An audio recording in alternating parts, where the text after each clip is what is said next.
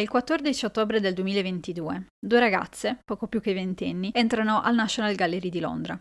Niente di strano. Come due visitatrici qualsiasi, guardano le opere, danno un'occhiata in giro, poi si avvicinano ad uno dei girasoli di Van Gogh. Bastano pochi secondi e il dipinto si ritrova imbrattato di zuppa di pomodoro della Heinz, una manciata di colla sulle mani e le due attiviste si attaccano alla parete del museo. Cos'è più importante? L'arte o la vita? Così esordisce Phoebe, mentre qualcuno chiama la sicurezza. È schietta, decisa, scandisce bene le parole. Parla di povertà, di famiglie affamate, di raccolti che vengono persi, di incendi boschivi e di siccità. Non possiamo permetterci altro petrolio, dice. Si prenderà tutto ciò che conosciamo e amiamo. Il video fa il giro del mondo, il web insorge, i telegiornali ne parlano, le persone sono ai limiti della disperazione, si grida allo scandalo e si chiede giustizia. Ma la protagonista della storia non è Phoebe, e neanche i fatti che ha citato. Il vero protagonista è il dipinto di Van Gogh. La gente chiede giustizia per il dipinto.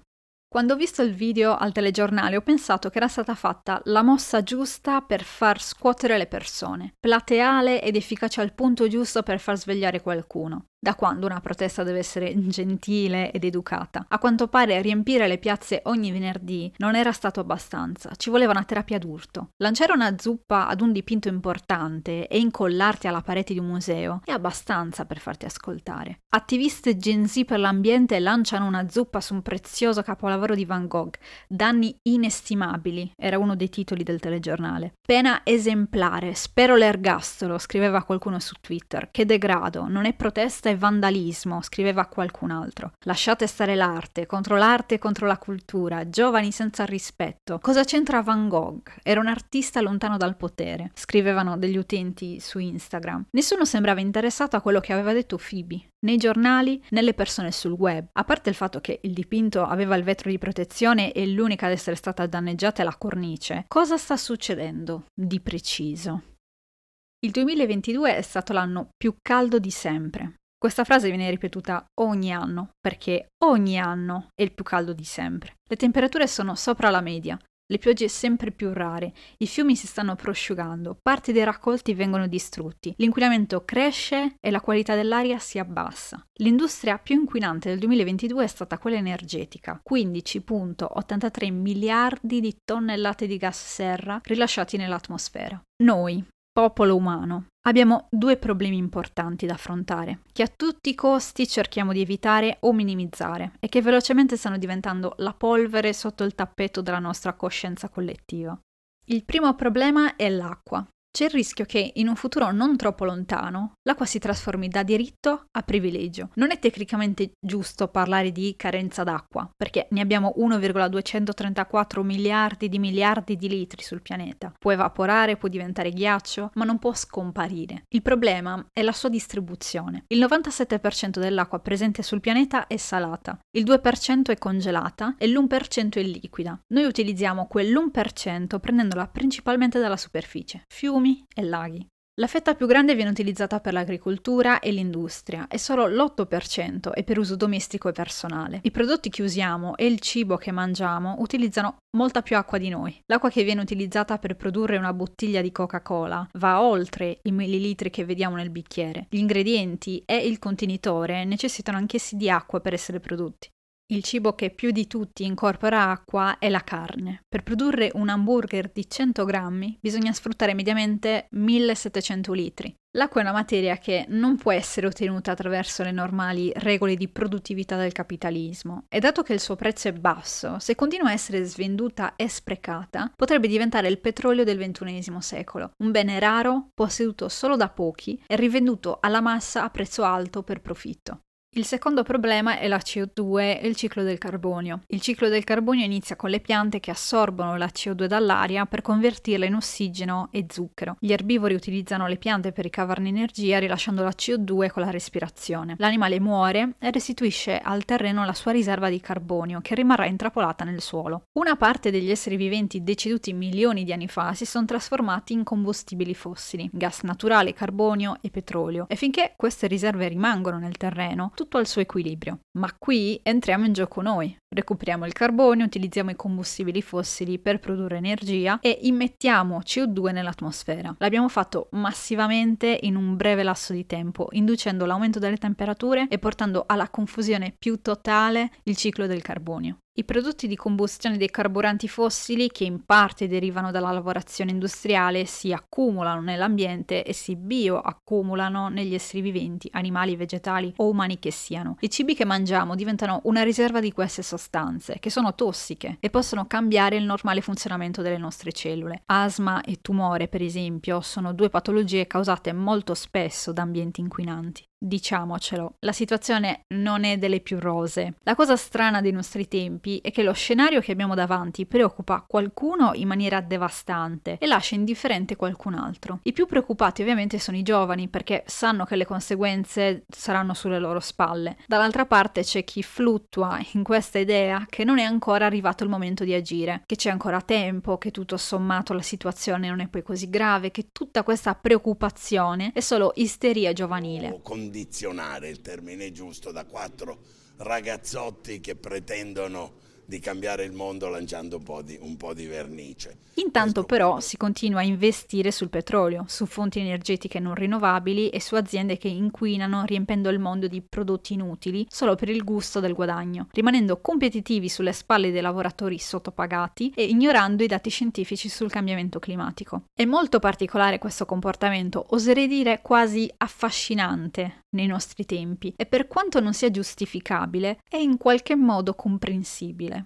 Nel 2018 il professor Jem Bendel ha pubblicato un articolo chiamato Deep Adaptation, adattamento profondo, aggiornato in seguito nel 2020. L'articolo non cerca mezzi misure. Lo scopo è fornire ai lettori uno strumento per ripensare il proprio lavoro e la propria vita di fronte a quello che sarà l'inevitabile collasso sociale dovuto al cambiamento climatico. Secondo l'autore, nella nostra società esiste un negazionismo culturale della crisi, anche tra i ricercatori e tra chi pratica la sostenibilità. Siamo rimasti incastrati nella mentalità di poter gestire gli impatti del cambiamento climatico. È vero che negli ultimi vent'anni sono stati compiuti notevoli sforzi per ridurre le emissioni di carbonio, c'è più consapevolezza, più interesse politico e maggiore ricerca di innovazione. Tutto rimane però avvolto dall'animo fiducioso di poter fermare la situazione e magari riportarla agli anni prima. Ma se questo non fosse possibile e fossimo già sul punto di non ritorno? Alcuni scienziati hanno affrontato degli scenari di questo tipo sul clima. Alcuni modelli proposti nel 2019 prevedono che ci dirigeremo verso oltre i 6 gradi di riscaldamento entro la fine del secolo. Gli scienziati ambientali descrivono la nostra era come la sesta estinzione di massa nella storia del pianeta e sarà causata da noi.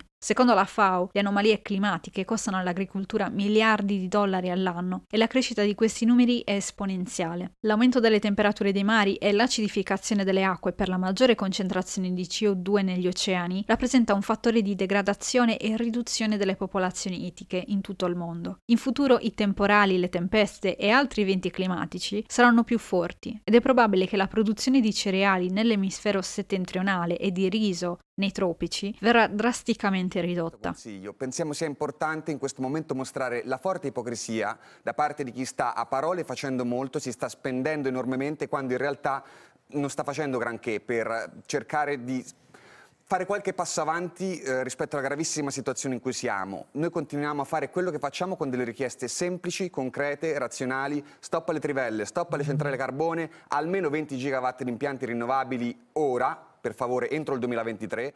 Alcuni sostengono che per ridurre la CO2 atmosferica bisognerebbe sfruttare le tecnologie delle macchine, ma bisognerebbe estendere prima quelle attuali alimentandole completamente da fonti rinnovabili, con un taglio massiccio anche delle emissioni. Non sappiamo se la potenza dell'ingegno umano basterà a cambiare le conseguenze ambientali. Negli ultimi anni di innovazione gli investimenti e brevetti sono stati sempre più incanalati nel consumismo e nell'interesse finanziario, tralasciando molto spesso l'interesse ambientale. Nella società di oggi viene ritenuto dai responsabili discutere della probabilità di un collasso climatico e sociale, perché potrebbe portare portare alla disperazione le persone, influenzando negativamente sulla psiche umana. Molte persone quindi continuano a ripetere che non può essere troppo tardi per fermare il cambiamento, anche perché se lo fosse, come troveremo l'energia per continuare a lottare per cambiare. La lotta fino ad ora si è basata sul cercare di mantenere intatte le proprie abitudini e le identità personali legate ai valori adottati, anche tra chi cerca di essere sostenibile. Molto spesso le sfide ambientalistiche vengono proposte come un incoraggiamento a cercare di essere più gentili e migliori nella propria quotidianità, piuttosto che andare alla ricerca di un movimento collettivo che possa indebolire e abbattere un sistema che ci rende complici del degrado ambientale. Sicuramente non è una bella cosa sentirsi dire che non c'è speranza, ma esiste un ruolo significativo nella mancanza di speranza e della disperazione nella vita delle persone. La perdita di una capacità, di una persona cara o di uno stile di vita sono degli stimoli interessanti per reinventare se stessi e reinterpretare il mondo sotto una nuova prospettiva.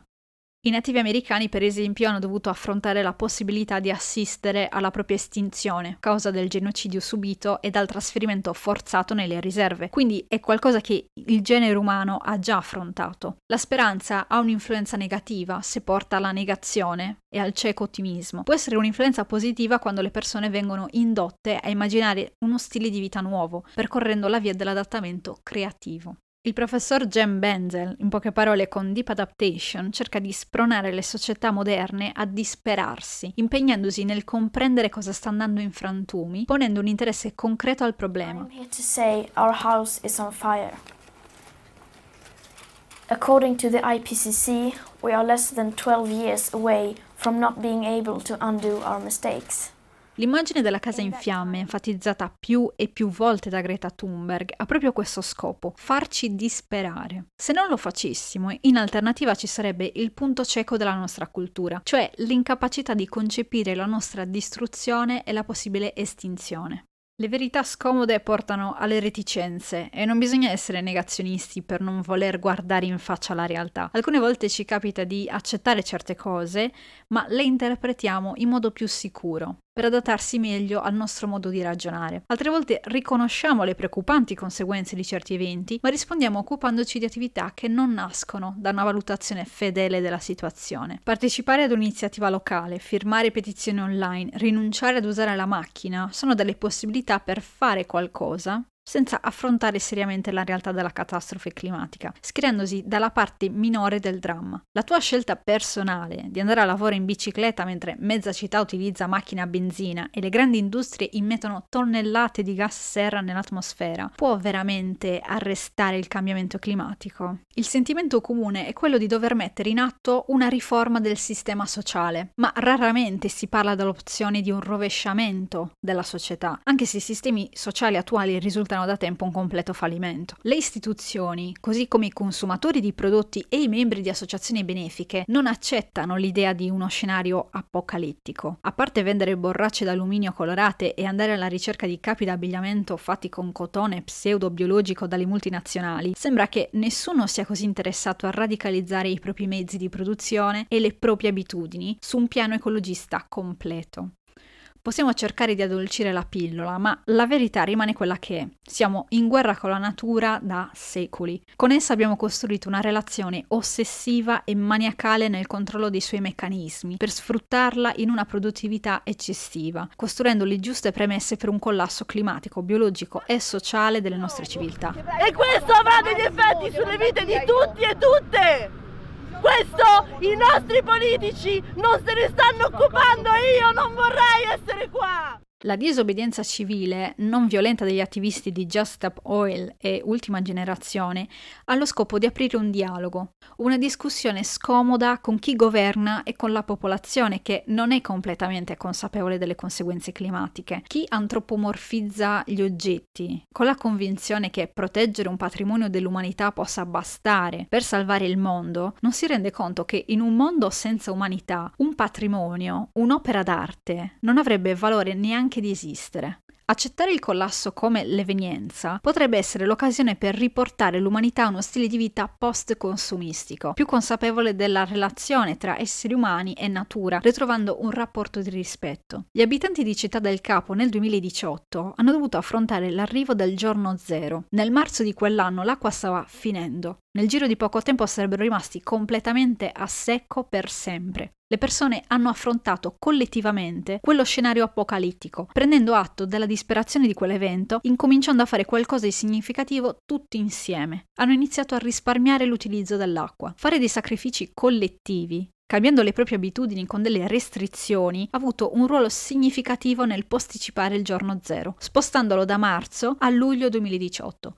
da luglio ad agosto, da agosto all'anno successivo, fino a metterlo in pausa per un tempo indeterminato. Il fatto di essere stati obbligati ad affrontare una realtà scomoda ha permesso di prendere atto della realtà dei fatti con sforzi straordinari per ristabilire una situazione lavorando attraverso una responsabilità collettiva.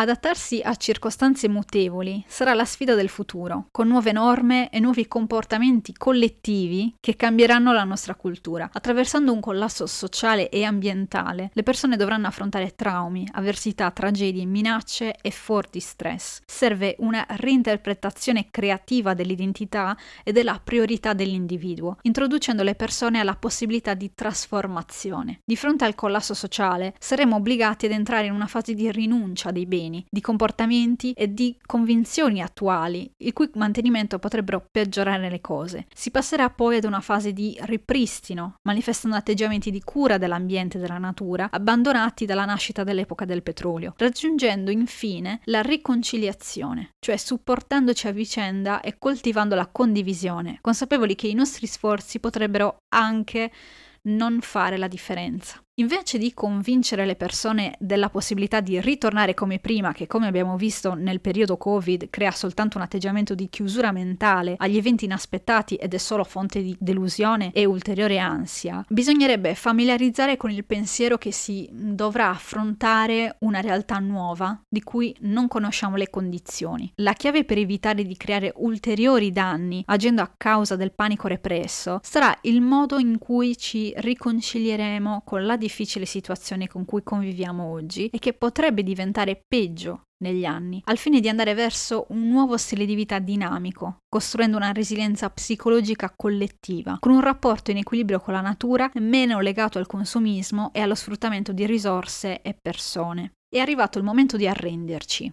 ascoltando gli attivisti e affrontando lo scenario più pessimistico possibile, come fecero gli abitanti di Città del Capo nel 2018. Possiamo prendere in mano la nostra vita solo se iniziamo ad affrontare la disperazione, incominciando a cambiare radicalmente lo stile di vita collettivo. Potremo riuscirci, ma ci potrebbe essere anche l'eventualità di non farcela. È una presa di coscienza, rimanendo flessibili sulle condizioni del futuro, reinventando se stessi per iniziare un percorso tutti insieme di rinuncia, ripristino e riconciliazione verso l'adattamento profondo. Io sono Eleonora Carrus e questo era il secondo episodio della terza stagione di Nexus Cosmos. Per ricevere gli aggiornamenti sui nuovi contenuti in arrivo, segui la pagina Instagram che trovi in descrizione. Grazie per l'ascolto, alla prossima.